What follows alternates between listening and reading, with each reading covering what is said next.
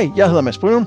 Jeg hedder Anders Fosk Bertelsen. Det her det er Noget med Drager, en podcast om The Kingkiller Chronicle.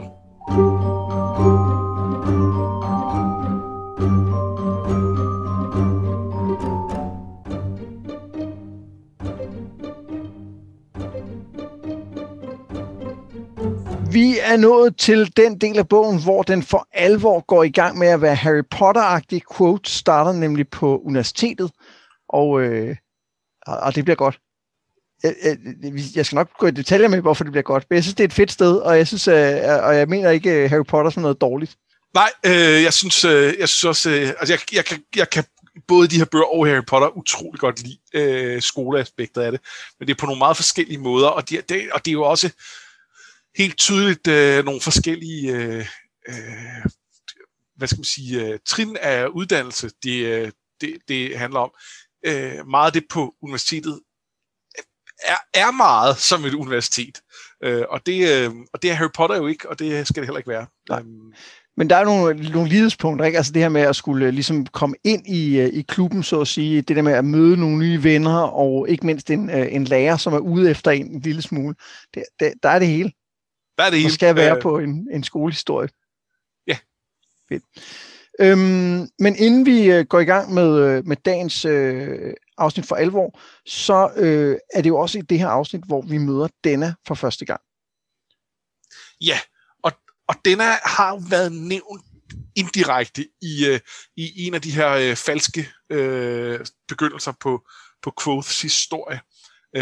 Men nu bliver hun så nævnt igen, og det er jo ikke sidste gang, for det er Kvothes primære love interest i den her historie. I hvert fald i de 2 første bind, og Monik også i det 3. Oh, det ikke Monik. Det kommer hun også til at være. Der er lagt en spor til, at den er også med. Men inden vi... det er ikke, fordi vi skal tale vildt meget om hende i det her afsnit. Vi kommer forbi hende. Men i forbindelse med, at jeg skrev på min Facebook, at vi skulle i gang med at læse den her bog, så var der 2...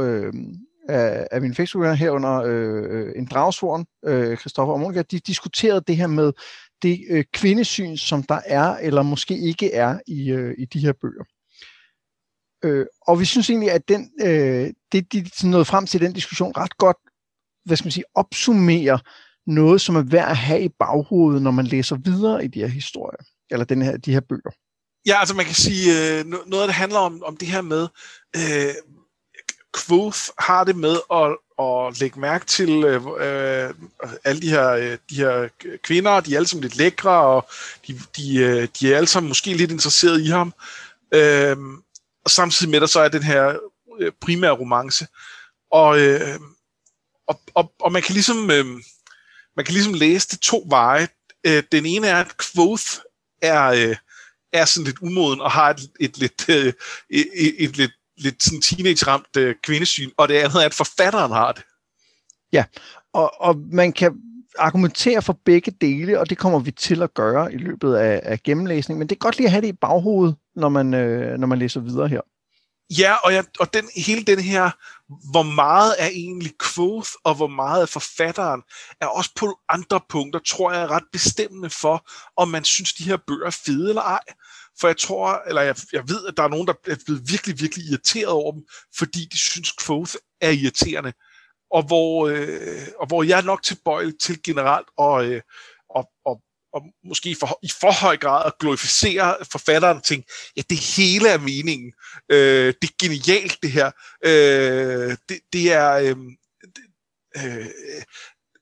Det er alt sammen, fordi vi skal få et bestemt syn på ham. På hovedpersonen, og intet af det er, fordi forfatteren nogle gange måske kommer til at jogge i spinaten, og det er måske for noget, men jeg tror omvendt... Jeg synes, det er vigtigt at sige, at det ene jo ikke udelukker det andet. Altså, og der er også noget med, at normalt vil jeg jo sige, at værket står alene, og det, det man ligesom kan læse i værket, det er sådan set uafhængigt af, hvad forfatterens mening har været med det. Men en af grundene til, at den her diskussion er super interessant i de her bøger, er jo, at de ikke er færdige endnu. Ja. Yeah. Og det vil sige, at der er faktisk ret meget, som kan ændre sig, og der er endda nogle ting, som kan ændre sig med tilbagevirkende kraft, så at sige. Altså, hvis man siger, når man, at det hele er Kvothe, som du siger, du er tilbøjelig til, og som jeg ikke er uenig med dig i, så vil man godt i træerne så vil Rothfuss kunne skrive sig mere i den retning. Ja. Og så vil man kunne gå tilbage og sige, nå ja, det var der også peget på. Uanset om det fra starten i virkeligheden var hans egen bias, der skinnede igennem. Ja, og så efter han brugt 40 år på at skrive bøgerne færdigt, ja. så har han selv rykket sig og kan så få brækkerne til at lægge sammen på en anden måde. Det kunne man sagtens forestille sig, og i hvert fald ved det farve det. Og noget af det, der jo er med de her bøger, er, at det hele er fortalt gennem Kvothes egen historie på nær det på krogen. Og det på krogen, der har vi ikke endnu mødt nogen kvinder, og som jeg husker det, så møder vi ikke nogen kvinder de første 2 bøger her overhovedet ude i rammefortællingen. Og det vil sige, de eneste kvinder, der eksisterer i fortællingen, er dem, Kvothe fortæller om. Og det gør det jo svært at lave en... Altså, så bliver det jo på en eller anden måde gætværk, fordi så er det hele ligesom set gennem det. Ja, altså der optræder nogle kvinder som Bast snakker om.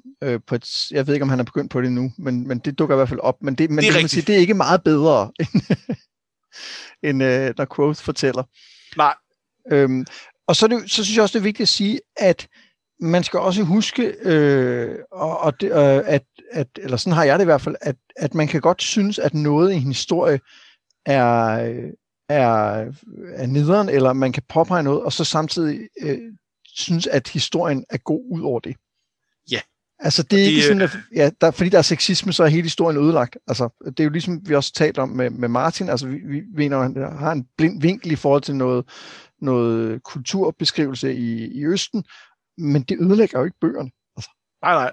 Det er ikke engang i nærheden, jeg gør det, og det kommer de her heller ikke til at blive.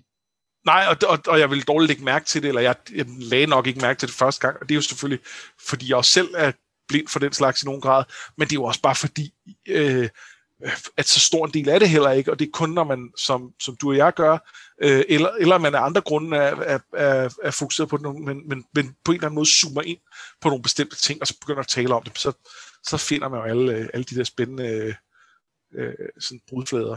Ja, og bliver nødt til at tale om dem, fordi vi jo netop går i detaljer. Altså, så vil det jo være mærkeligt at gå hen over dem, ikke? Altså, det er ligesom, at hvis man uden yderligere sammenligning, hvis man læser historie af Lovecraft, og bare sådan lige hurtigt læser dem for mytos, så kan man godt i hvert fald nogle af dem ignorere det faktum, at han var en bimlende racist.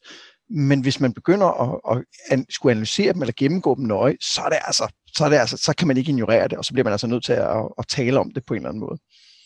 Ja, samtidig med, at man kan nyde historierne på deres egen præmisser, ikke?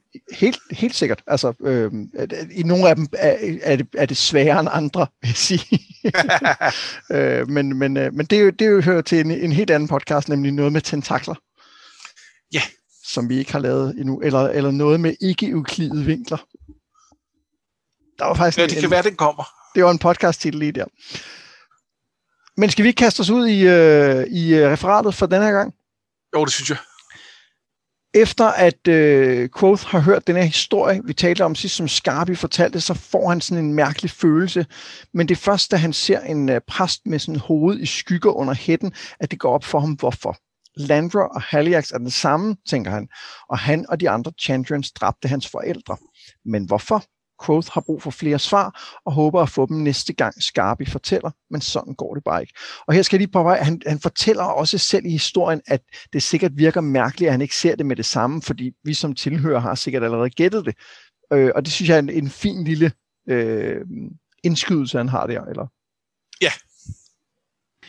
Han kommer for sent til den næste historie, men han hører lidt af den. Han hører, at Selitos ikke vil følge Alephs bud, Aleph, den her overgud måske. Han vil i stedet for søge The Greater Good, og derfor skaber han, altså Selitos, The Amyr. Og så hører han, quote, at Aleph skaber engle ud af folk, eller af et folk, der hedder The Rurik, og blandt andre er Telu blandt dem. Og den her idé om, at Telu altså er en engel og ikke en gud, det får en flok præster eller en slags inkvisitører, der står og lytter til at afbryde historien. De anklager historiefortælleren for kætteri og slipper afsted med ham, og mens de går, så siger han sådan ud i luften til Kvothe, at han skal stikke af, og han i øvrigt har venner i kirken. Historien vækker så at sige Kvothes sleeping mind, og han beslutter, at han må lede efter The Amyr, og der er kun et sted, hvor han kan gøre det, nemlig universitetet.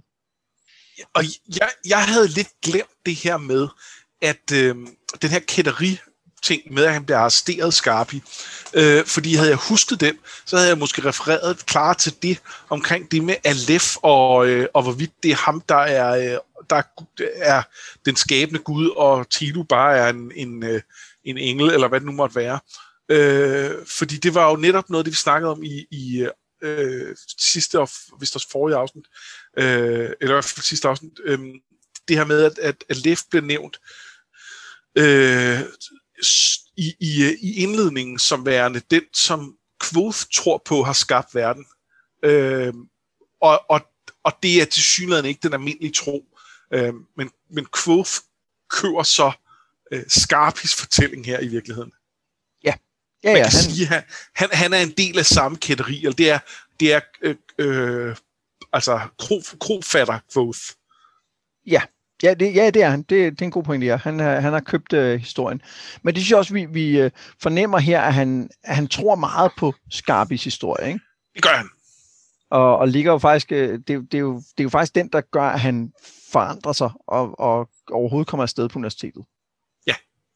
Er der andet fra den historie, som er værd at tage fat i, du? Jeg synes ikke, der er så meget fra selve historien, men der er lidt fra den måde, det bliver fortalt, eller ikke så meget, den bliver fortalt, men den her arrestation. Fordi da så de er ved at slæbe afsted med Skarpi, så siger han sådan noget til dem, har I ikke bedre at lave end det her, end at arrestere gamle historiefortæller eller et eller andet. Og fortsætter så med noget retning af, at det er ikke fordi, jeg forventer jer, eller forventer, I skal løbe afsted og lede efter Halifax og 7 selv, altså The Chandrian. Og fordi det er på engelsk, så er det jo you, og det vil sige, det er sådan lidt ukonkret, om det er dig eller I.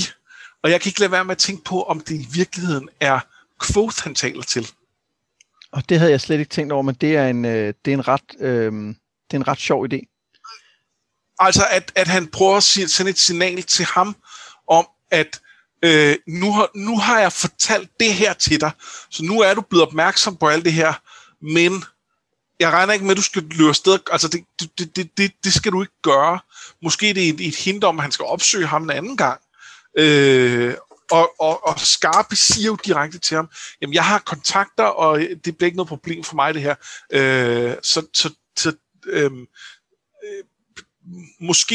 Måske prøver han i virkeligheden at sige, du skal komme og opsøge min hjælp, når du ved et eller andet med det her. Ja, altså der er noget med, at han jo fortsætter lige bagefter med at sige lille død til lille mand, ikke? Og hvilket kunne tyde på, at han taler til denne her, altså prøver på at fornærme denne her, hvad hedder sådan noget, heksejæger, eller hvad han er, ikke?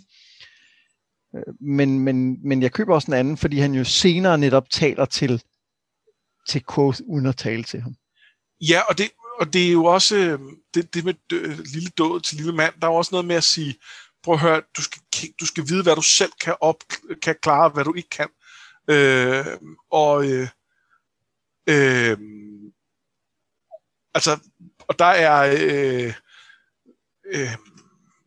det at være alene ung mand, der skal ud efter dem. Det er jo ikke noget, han kan klare alene. Så måske er det han prøver at sige. Ja, det kunne jeg sagtens se fungere.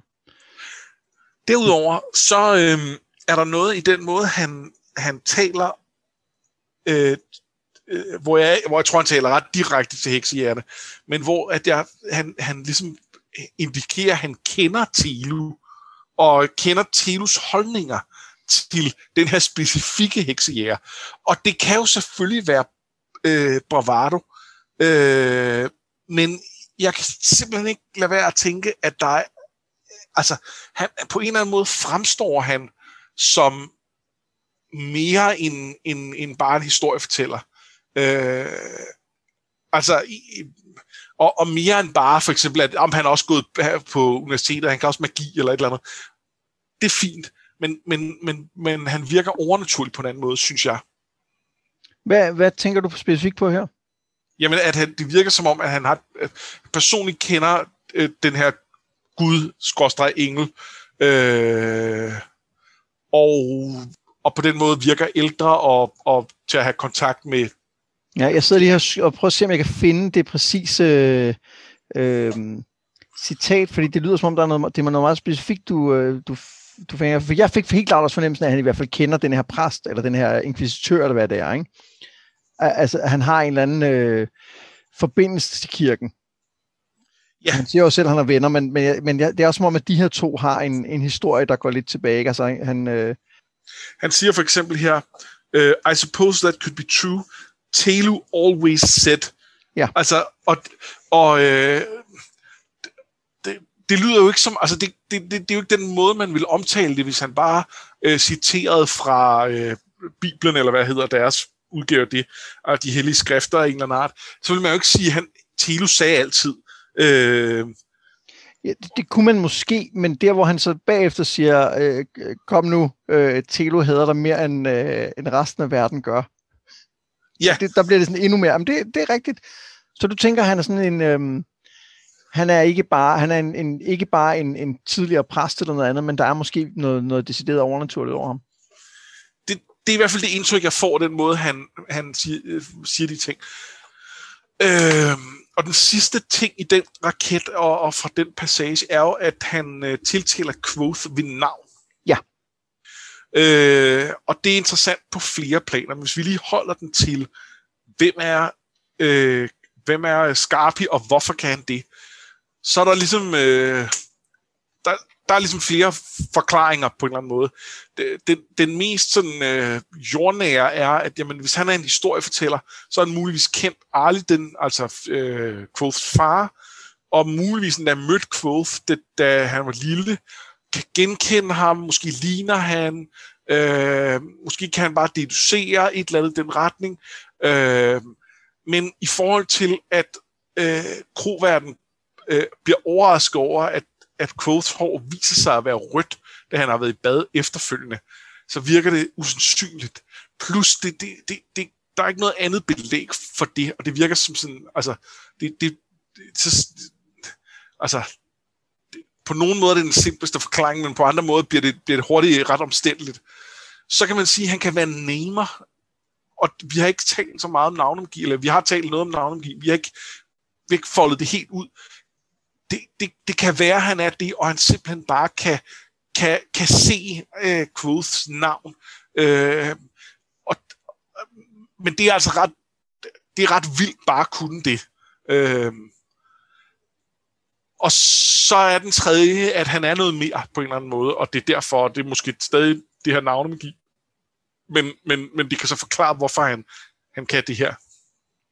Ja, men i virkeligheden er det vigtige med det med at navngive ham jo, at det er umiddelbart efter, at han får ideen om, at han skal vende tilbage til noget af det, han havde før, ikke? Jo. Så, og det er jo ikke fordi, han ikke har haft et navn tidligere, fordi for eksempel ved vi jo, at Trappist kender hans navn. Så han har jo brugt sit navn, men vi har ikke hørt det i historien. Ved vi, at Travis kender hans navn? Ja, fordi han nævner ham ved navn, da han besøger ham i sit nye tøj. Det er vist rigtigt. Men det er jo ikke blevet brugt. Altså, der er jo ikke nogen, vi har ikke hørt om nogen, der har kaldt ham ved hans navn tidligere. Så uanset om... Altså, så det har også den der effekt af, at på en eller anden måde husk, hvem du er, og vi skal huske, hvem han er på det her tidspunkt, ikke? Jo. Uden at det decideret behøver at være en navnemagi, der hiver ham ud af det, ikke? Jo, men det er interessant det med Travis, fordi der er nemlig en teori om, at Kvothe er simpelthen ikke er sig selv her, og det er han blandt andet ikke, fordi han ikke har sit navn, og at det er Skarpi, der ved at sige det gennavn giver ham, og på den måde vækker ham. Men det giver så ikke 100% mening i forhold til det med, at Travis kender hans navn. Så han har brugt det på en eller anden måde. Ja, det tænker jeg, han har, men det har selvfølgelig ikke været nævnt i historien, så ja. Jeg tror ikke helt på, at han ikke er sig selv. Altså, jeg tror ikke helt på, at han ikke har sit navn, men han siger jo selv, at han er et andet sted, ikke? Og han skal ligesom skrælle lagen af det, han har været af, ikke? Jo. Eller finde ind til det, om man så må sige. Noget af det, som der også er, at når vi kommer bare en lille smule længere hen i det, vi har læst i dag, så virker det som om, at Skarpi ved noget om det mere især, som ingen andre ved. Ja. Altså Lorren, som er hovedbibliotekar på universitetet, siger bare, om de opstod i The Arthurian Empire. Det sådan det ved alle. Men Skarpi ved til synligheden, at det går endnu længere tilbage. Nu vil jeg måske godt betvivle, at Lorren ikke ved mere end det, men det skal vi tale om senere. Ja, det er en god pointe. Det gør han måske nok. Men det er mere, at der dukker i hvert fald ikke nogen bøger op. Men det kan selvfølgelig godt være, at det selvfølgelig er, fordi han prøver at skjule det. Ja, det skal vi nemlig snakke lidt om. Det er en god pointe. Den vender vi lige tilbage til. Men det er mere det der med, at det kunne godt vidne om, at hvorfor er det, han har den her viden. Det er jo, fordi han på en eller anden måde har brug for den, og ikke bare, fordi han er en historiefortæller Skarpi, ikke? Alright, skal vi fortsætte? Lad os det. Ja. Kvothe, han læser først bogen, han fik af Abernethy, og så pansætter han den for at få råd til at tage afsted. Og med lidt snille og skuespil får han også købt nyt tøj i stedet for sin beskidte laser. Og jeg kan ret godt lide, at han ligesom bruger sine skuespilsevner til noget andet end det, der egentlig var meningen med dem.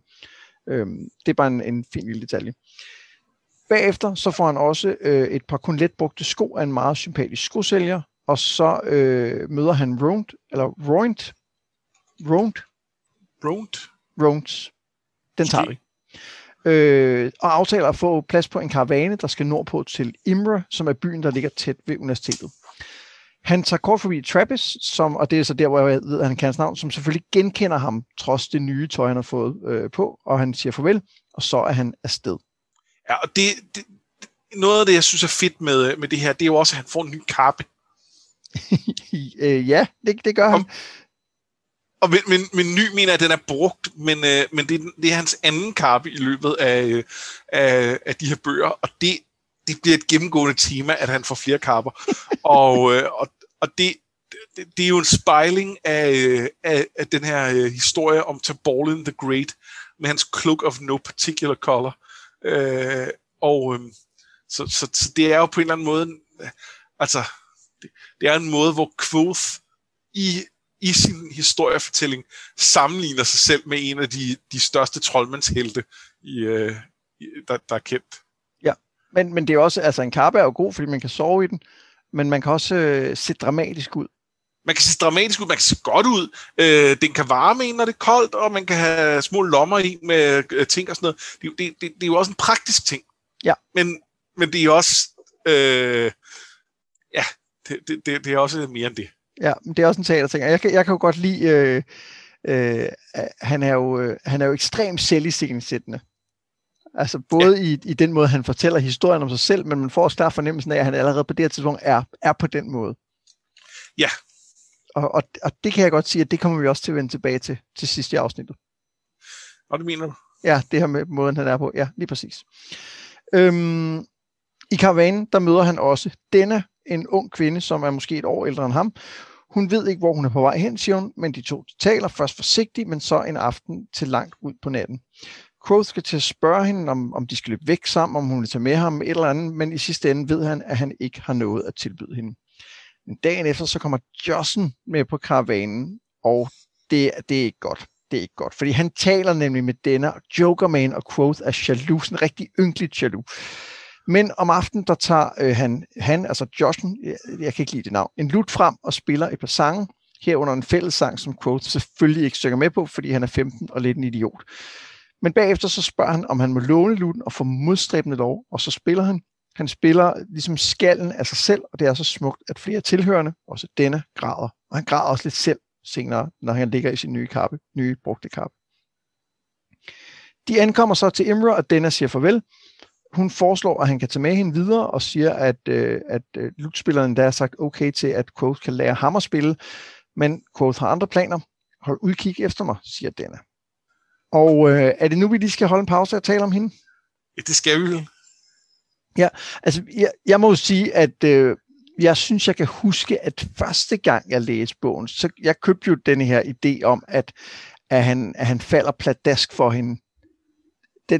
Den køber jeg. Jeg kunne egentlig godt lide det der med, at man ligesom får at vide, om vi talte i timevis, uden at vi behøver at gå i detaljer med, hvad de taler om. Og det synes jeg egentlig var fungeret. Og så havde jeg sådan, da jeg sad og læste den, at jeg skulle lige til at blive lidt irriteret, fordi han fortæller, at de kigger på skyer, og han ligesom fortalte, hvad de betyder af vejr, og hun så sagde, hvad de lignede. Og så er jeg sådan lidt, okay, fint nok, så han er den kloge, dygtige mand, der kan fortælle ting, og hun kan være pæn og finde ud af, at de kan se pæne ud, skyerne.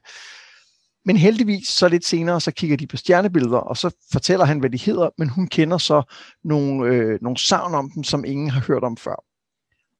Så det giver hende lidt en anden dybde, synes jeg. Og det er dejligt.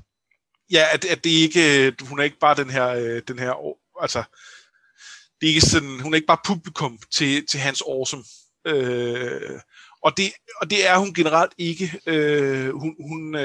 Hun kan ret meget selv og ved ret meget selv. Og er på nogle måder en selvtillidsløs spejling af Kvothe, som på en eller anden mærkelig måde altså her der sker jo ikke mere nu her, og man kunne jo tro, at hun bare forsvandt ud, men det gør hun selvfølgelig ikke. Hun vender tilbage. På en eller anden måde er det på sådan en underlig måde, deres historier væver sig ind og ud af hinandens,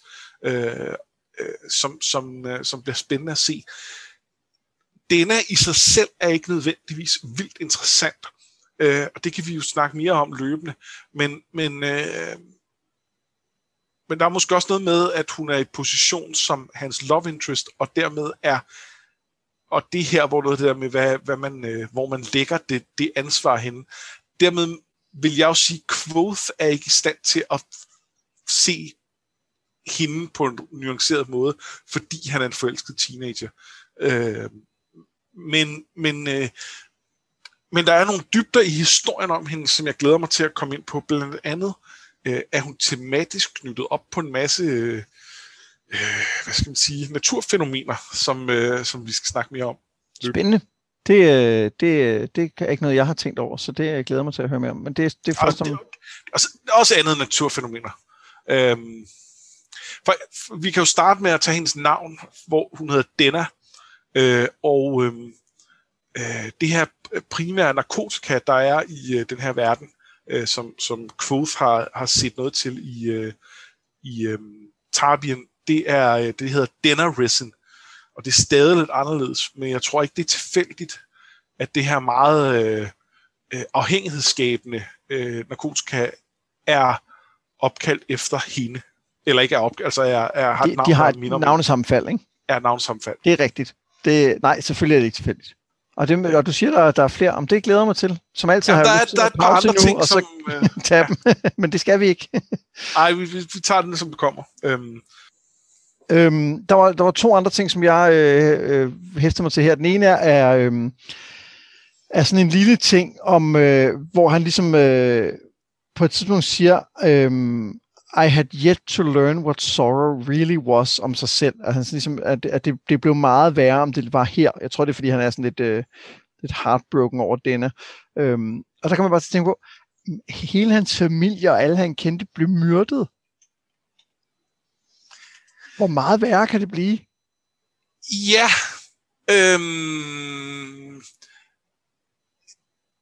Det kan jeg godt følge. Jeg er lidt i tvivl, om det også handler om sproglige ting.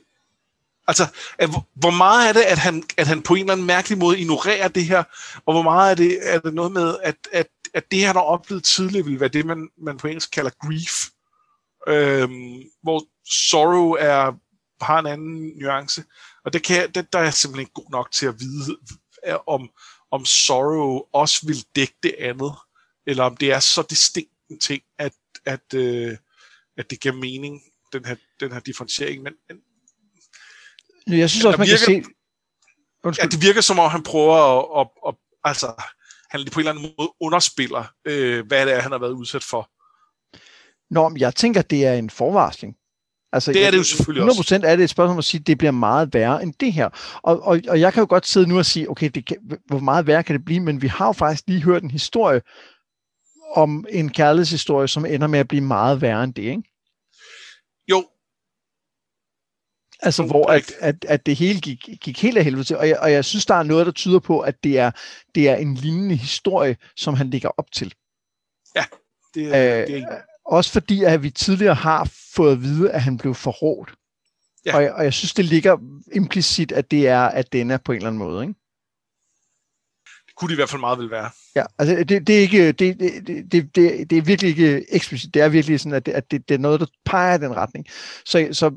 Men det er bare stadig den der overdramatiske. Det kan blive meget værre, end det var nu, hvor jeg tænker, det har været ret slemt indtil videre. Ja. Jeg har et par andre ting, jeg lige vil nævne. Ja. Det ene er, at jeg synes, igen her, der er et eller andet næsten magisk med den måde, han spiller på. At da han spiller på lutten, at der spiller han 3 Years Waterside at Tarbean. Så det på en eller anden måde spiller han sit liv der. Hvilket er rimelig... Det er rimelig vildt. Jamen, det er samtidig blevet etableret, at han kan det. Ja. For det er det, han sad og øvede sig på ude i skoven, ikke? Da han spillede Spinning Leaf, eller hvad det hed. Ja. Nej, det var noget andet. Ja, men... Jamen, det var jo præcis det, ja. Den anden ting er, at det første, han siger til Denna, da han møder hende, det er, I was wondering what you're doing here. Og nu har han jo i der hvor vi har læst til været til optagelse på universitetet, og hvor Master Elodin spørger ham, hvad er de 7 ord, der kan få en kvinde til at elske dig? Og jeg ved ikke, om det er de her 7 ord, der kan få alle kvinder til at elske ham, men han starter med at sige 7 ord til Denna. Ja. Det er ret fint, og det er altså ikke... Og det er ikke noget, du bare griber ud af den blå luft, kan jeg jo sige. Det er jo noget, der bliver talt om senere også. Ja. Altså, det kunne godt bare være et freak-tilfælde, men det er det ikke. Det er det overhovedet ikke. 100% ikke. Og det er nok heller ikke sidste gang, at han har sagt 7 år til hende i streg. Ja, men det, i det hele taget, jeg synes jo, at... Jeg synes jo, det her møde med Denna fungerer godt, fordi det er blevet sat lidt op, at der er en eller anden... kvinde i den her historie, og så møder vi hende her, og på en gang er det jo bare, du ved, han er 15 år gammel, og møder en, han synes er pæn, og så, ja. men man fornemmer, der er noget mere, også netop fordi han på en eller anden måde laver det der nummer med at spille, og på en eller anden måde blotter sig for hende, når man ser, at hun reagerer meget på det, og sådan noget, så de har også en eller anden forbindelse, de to, synes jeg. Ja. Og det kan jeg godt lide. Skal vi fortsætte? Lad os det. Godt. Næste dag så går Kvothe til universitetet. Han prøver først at komme ind i arkiverne, altså biblioteket, men der er kun adgang for studerende. Så derfor så går han til sin optagelsesamtale, og han æser den rimelig meget. Det kan vi lige vende tilbage til. Han holder også snydt lidt og sneder sig ind for at se de andre spørgsmål, men alligevel. Han beder også om, at han ikke bare slipper for at betale for at gå på universitetet, men han også får et legat og sørme, om det ikke lykkes. Han møder Simmons, som finder ham en seng i et dorm, og han bliver introduceret for Simmons venner, Manet, som er en evighedsstuderende, og Willem og Sovoy, og sidstnævnte er en adelig, lidt mere adelig end Simmons, som måtte betale ret meget i tuition fee. De taler om, hvad Kvothe vil studere, og han nævner så The Chandrian, og bliver straks latterliggjort for det er jo bare armestuesnak forstås. Og til sidst så prøver han endnu en gang at komme tilbage i arkivet, hvor han denne gang møder Ambrose, som afviser ham, fordi han endnu ikke er skrevet i bogen, og det er ikke nogen venlig afvisning. Og lagde du mærke til, at Ambrose bliver nævnt ved navn, selvom han ikke på noget tidspunkt bliver præsenteret? Ja, det gjorde jeg. Og det ligner næsten en fejl, men det giver den der fornemmelse af, at det her er en karakter med stort K. Ja. Ja, og det kan, jeg får næsten lyst til at tro, at det er fordi, at man ikke kan være i tvivl, når nogen nævner, at det er Ambrose. Men altså ude i rammefortællingen. fordi han på en eller anden måde bliver så central, men det kan også bare være det her med, at han skal have ekstra vægt. Ja, jeg tror også, at det for mig i hvert fald kommer det til at virke som sådan en ting, hvor man tænker, nå okay, han er en recurring character. Ja. Og det fornemmer man allerede der, uden han på nogen måde behøver at sige det, fordi andre gange, så bruger han jo det der med at sige, forvarsel at sige, og det blev så det, eller det ledte til, at der skete det, men her får vi bare at vide, at han sad der. Ja. Og det fungerer ret godt, synes jeg. Ja. Nå, men han tager også til sin første forelæsning, altså Kvothe, med Master Hemme, som vi allerede til optagelsesamtalen så var lidt af et pikhoved.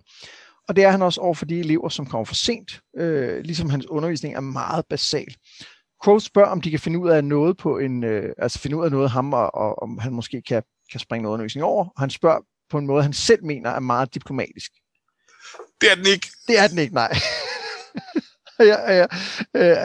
Han siger grundlæggende, jeg er sikker på, at de andre får meget ud af din undervisning, og så siger han, når man optræder, så er det vigtigt, at man kan være meget diplomatisk. Det er så morsomt. Det er simpelthen så douchebag i, det er helt vildt. Men Hemme siger, at de må tage den næste dag før undervisningen. Og endelig så får Kvothe adgang til arkivet. Han beder bibliotekarerne om at finde nogle bøger om The Chandrian, men han får kun en bog med eventyr. Så beder han om bøger om The Amyr, og bliver så kaldt til side af Lorren over bibliotekaren. Han siger, at han respekterer nysgerrighed, men der ikke er meget at sige om den. De var bare omvandrende dommere, that's it. Men han gør også Kvothe opmærksom på, at når han er så ung, som han er, så bør han ikke se ud, som om han bruger sin tid på ungdommelige ligegyldigheder. Altså ikke fordi han siger, at det er ungdommelige ligegyldigheder, men det vil andre kunne måske mene, at det er. Og Kvothe siger, at han forstår. Og jeg kunne måske godt tænke mig at starte lige der. Ja! Fordi det er nu forvarslede du lidt, at vi skulle tale lidt om Lorren. Jeg synes, det er påfaldende, at Lorren, den her travle master, at han har et styr på, hvad alle læser om. Eller også, så er der nogle bestemte emner, som hvis du nævner dem, så vil han godt lige vide, hvem det er, og finde ud af, hvad de er gang i. Ja, du tænker, at ligesom den der liste, bibliotekerne har i 7. Ja. Hvor man ikke kan holde øje med folk. Præcis ja. Den liste, bibliotekerne har i 7. Og den har han. Og Chandrian var ikke på. Fordi da han spørger om det, så er der en eller anden uduelig funktionær, der finder en eller anden uduelig bog om med folklore, som han ikke kan bruge til noget som helst.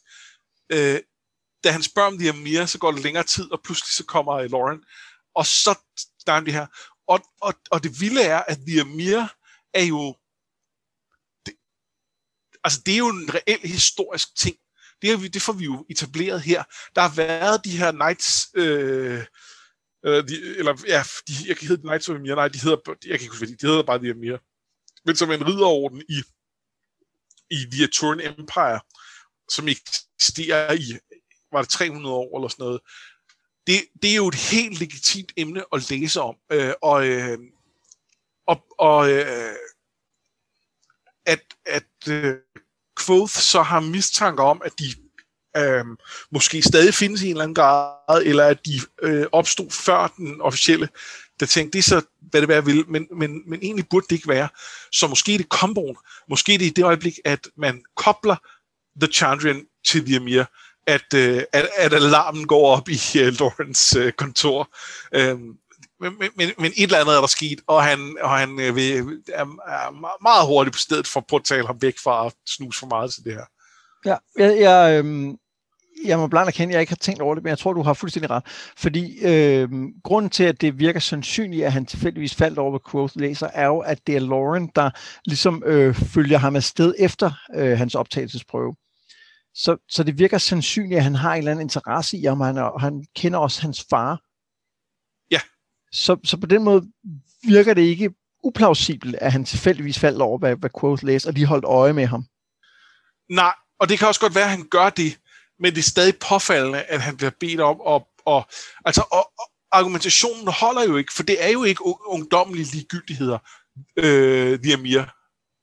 Det er jo et reelt historisk emne.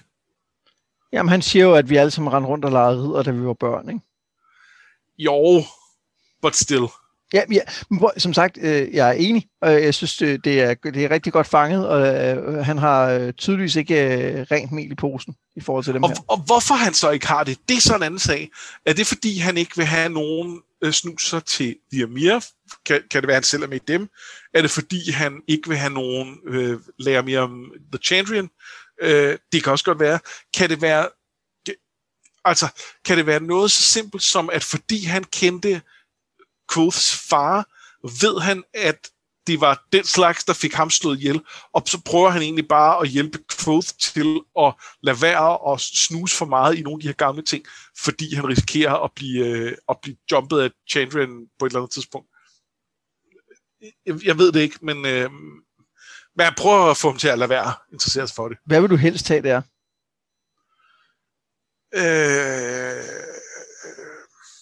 Det tror jeg ikke har nogen holdning til. Okay, fordi jeg tænker jo, jeg kan jo helt klart bedst lide historien om, at han er med i The Amyr eller et eller andet, og prøver at holde det skjult. Ja, det tror jeg også er det mest realistiske. Men det er bare, det er en god historie. Altså, den tror jeg vil være spændende. Og det skal simpelthen sige, det er ikke noget, jeg baserer på, altså det er ikke for at spoile noget i fremtiden og sådan noget, det er bare for at sige, at lige nu her tænker jeg, at det vil være en spændende historie, at han på en eller anden måde skal holde aktivt noget viden fra Kvothe, som han er interesseret i. Ja. Yeah. Og jeg kan ikke lade være med at tænke på, om det sætter andre senere hændelser i perspektiv, men det skal vi måske tale om, når vi når dertil.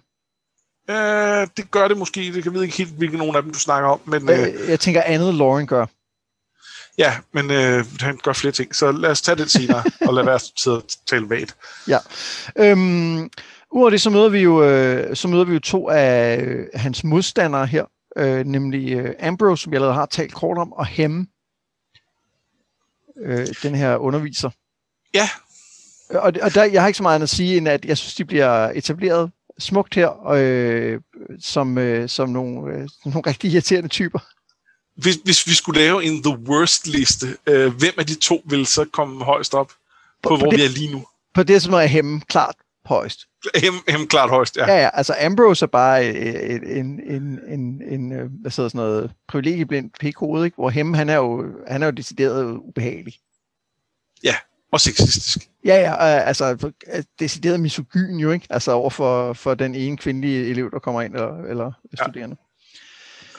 Ja, så han vinder indtil videre. Ja. Ambrose kommer snart til at prøve at opsætte game lidt i den sammenhæng. Ja, og det skal vi se frem til.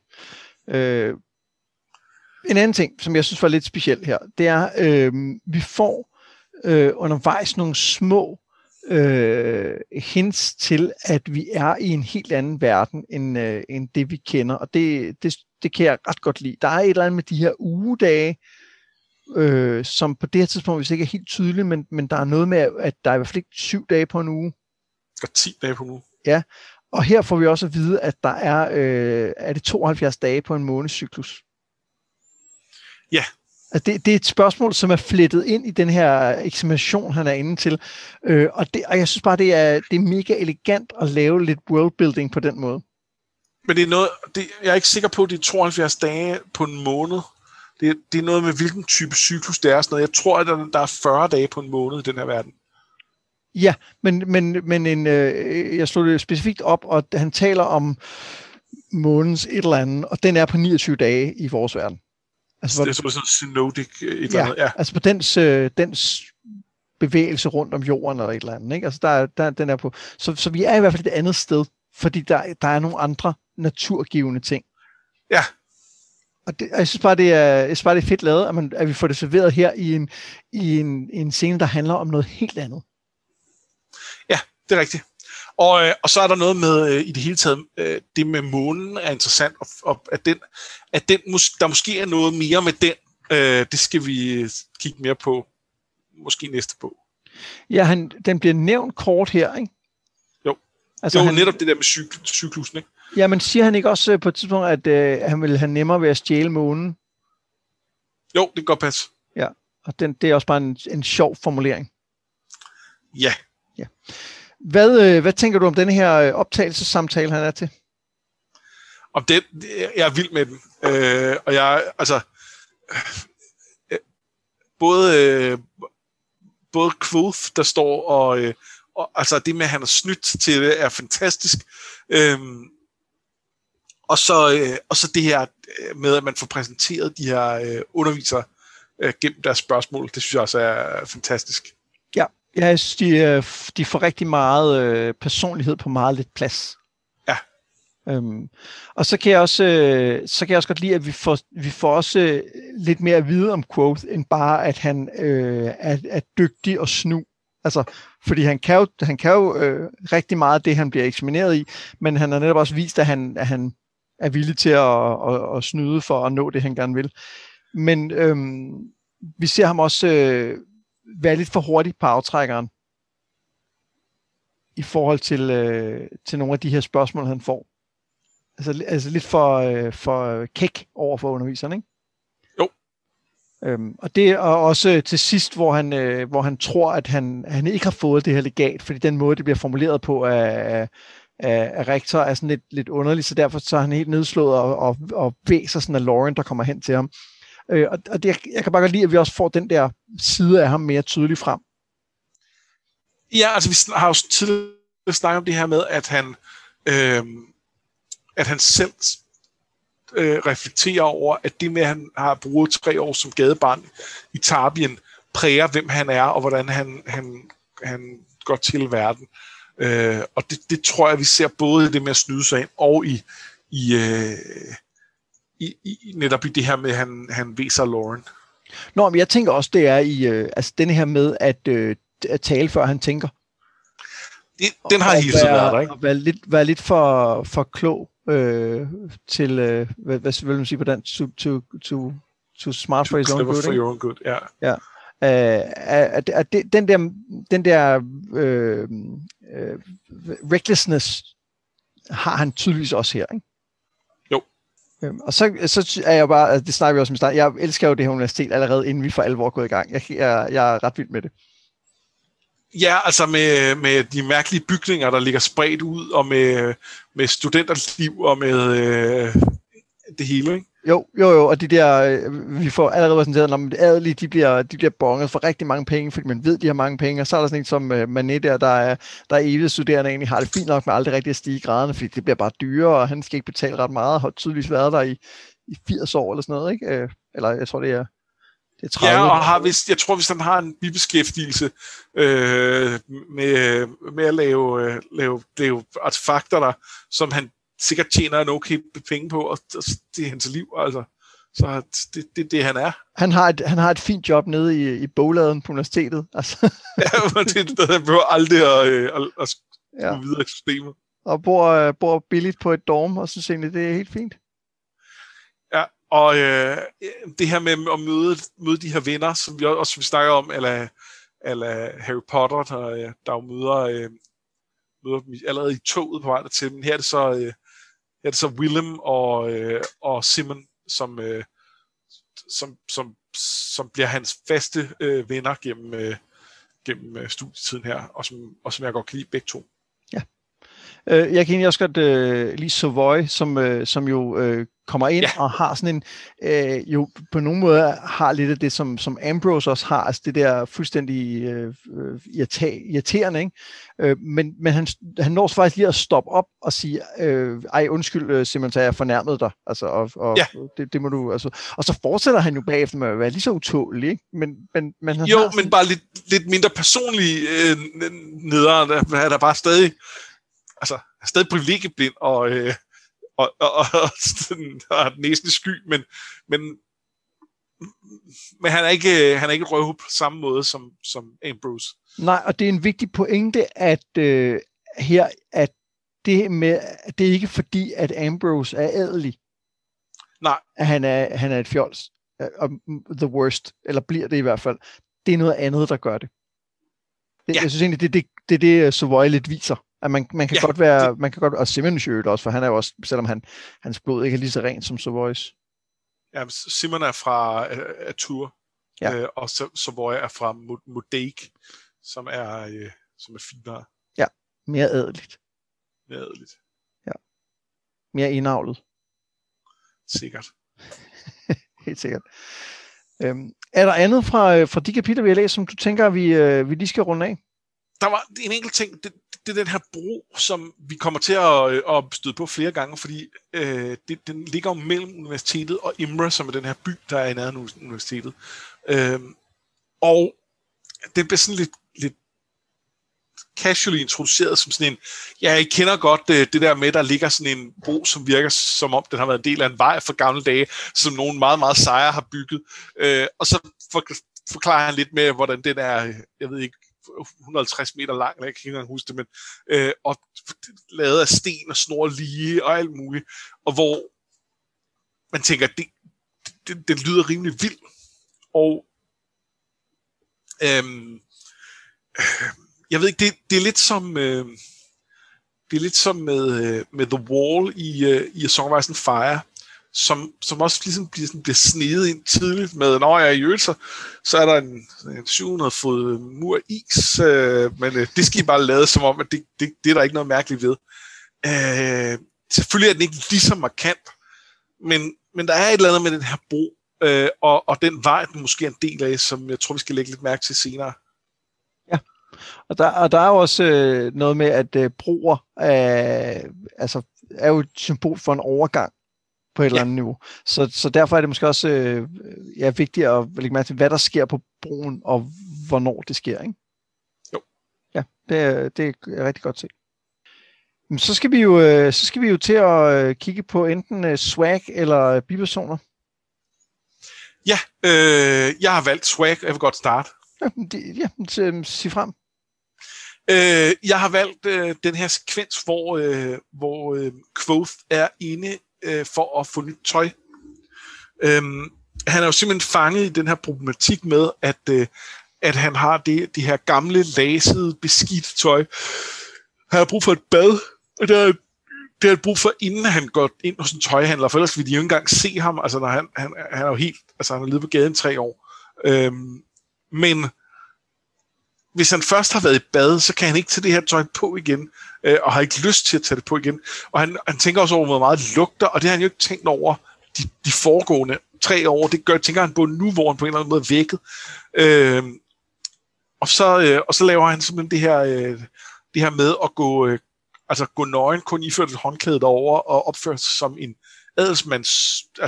ung adelsmand. Og på den måde ligesom vinde over den der mærkelige situation, det er at gå nøgen ind hos tøjhandleren. Og det gør han bare så godt med sit skuespil. Og det kan jeg godt lide, den swag, der er der. Og jeg kan både lide den, fordi jeg synes, det er underholdende. Altså, jeg kan godt lide Kvothe, når han er under de bedste omstændigheder, og det er det jo her. Og så det andet er, at nu vi snakker lidt om det der med Sovoy og med Ambrose ikke mindst, at der er noget med de her unge adelsmænd, som det er med til at sætte op, at det er med til at lige etablere, altså jeg tror selv, han beskriver sådan unge adelsmænd som den sådan en af de mest forstyrrende kræfter i universet. Og det, ja, de kommer bare ind, og så må man bare ligesom lægge sig fladt ned og gøre, hvad de siger, ikke? Ja. Og det kunne være, at han skulle have taget sit eget råd. Ja. Jeg er også vild med den her scene, og det er jo dels fordi, og det har vi jo talt om i andre situationer, vi kan jo godt lide, når karakterer er kompetente. Ja. Og det er han i høj grad her, det her med, som jeg også nævnte i referatet, men han tager noget, han kender et sted fra, og bruger det til noget nyt. Og så er det bare en sjov scene, altså der hvor han sidder og ligesom i en kåbe og venter på en slæder, og så siger han ligesom, kom så, ud med det, spørg bare.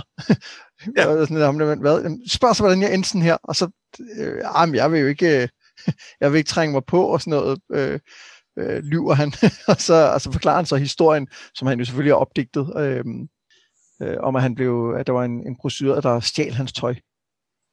Jeg har prøvet at afpresse ham for at give tilbage. Og for også fremstillet sig selv som lidt dum ved samme lejlighed. Ja. Men, og så kan jeg godt lide, at han tænker, at grunden til, at han også gør det, er også, at han tænker, jeg kan lige så godt lige give ham en historie. Ja. Yeah. Han kan fortælle, og det synes jeg er meget sympatisk, fordi han får det her tøj til en ret god pris, fornemmer man. Ja. Men så giver han ham også lige noget, han kan tage med, og det kan jeg godt lide. Hvorfor han så får det til en god pris, kan man jo undre sig over, fordi netop på universitetet, der er de jo klar over, at adelsmændene kan betale mere, og dermed ryder de mere ud af dem. Og om nogen, så stod han i en situation der, hvor han var, altså, han var jo nødt til at acceptere, hvad tøjhandleren ville.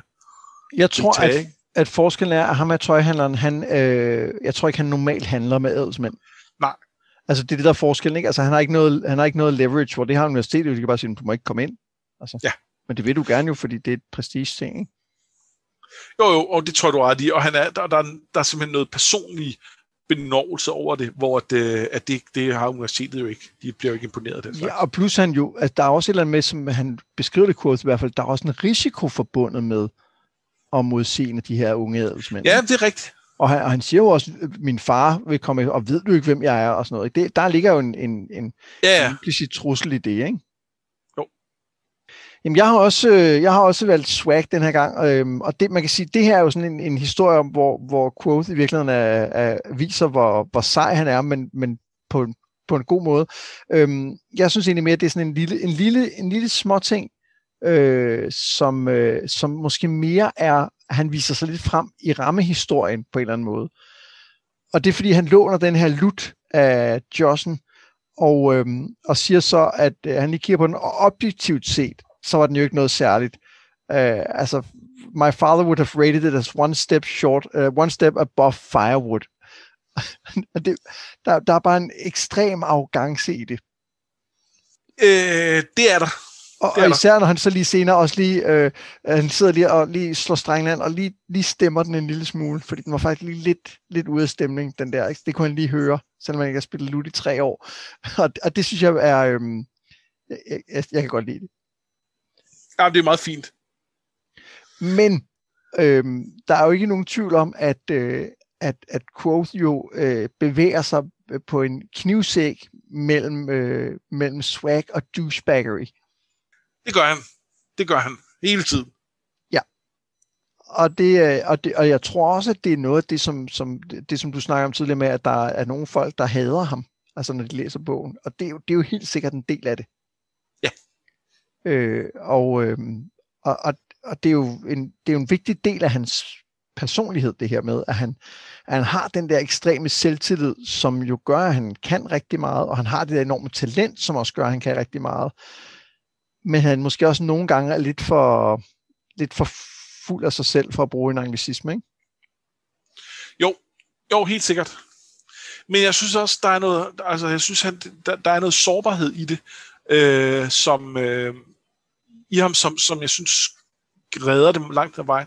Og jeg synes for eksempel, når vi snakker om Lutten, i rammefortællingen, der er han, han er ikke bleg for at sige, at den ikke var noget særligt. Men inde i historien, der siger Kvothe, at den er smuk, og han er helt rørt over at sidde med den. Og det er jo selvfølgelig, fordi han rørt over at sidde med en lut i første omgang. Men jeg tror heller ikke, han lyver, mens han siger det. Altså, nej, overhovedet ikke. Og hele hvad skal man sige, præmissen med at sige, det var en møglut, er jo også for, at det understreger, hvor vigtigt det er for ham at sidde med et instrument.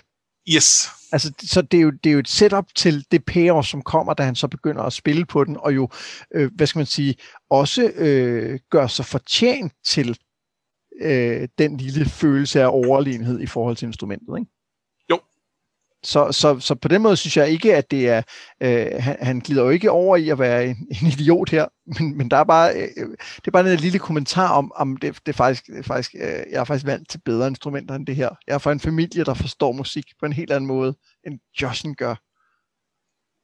For hvem er han? Det siger han ikke, men det ligger mellem linjerne, synes jeg. Ja. Til næste gang, Der skal vi læse til og med kapitel 48. Det var ordene for denne gang. Jeg har som altid været Mads Bryndum. Jeg har været Anders Fosk Bertelsen. Det her, det var noget med drager.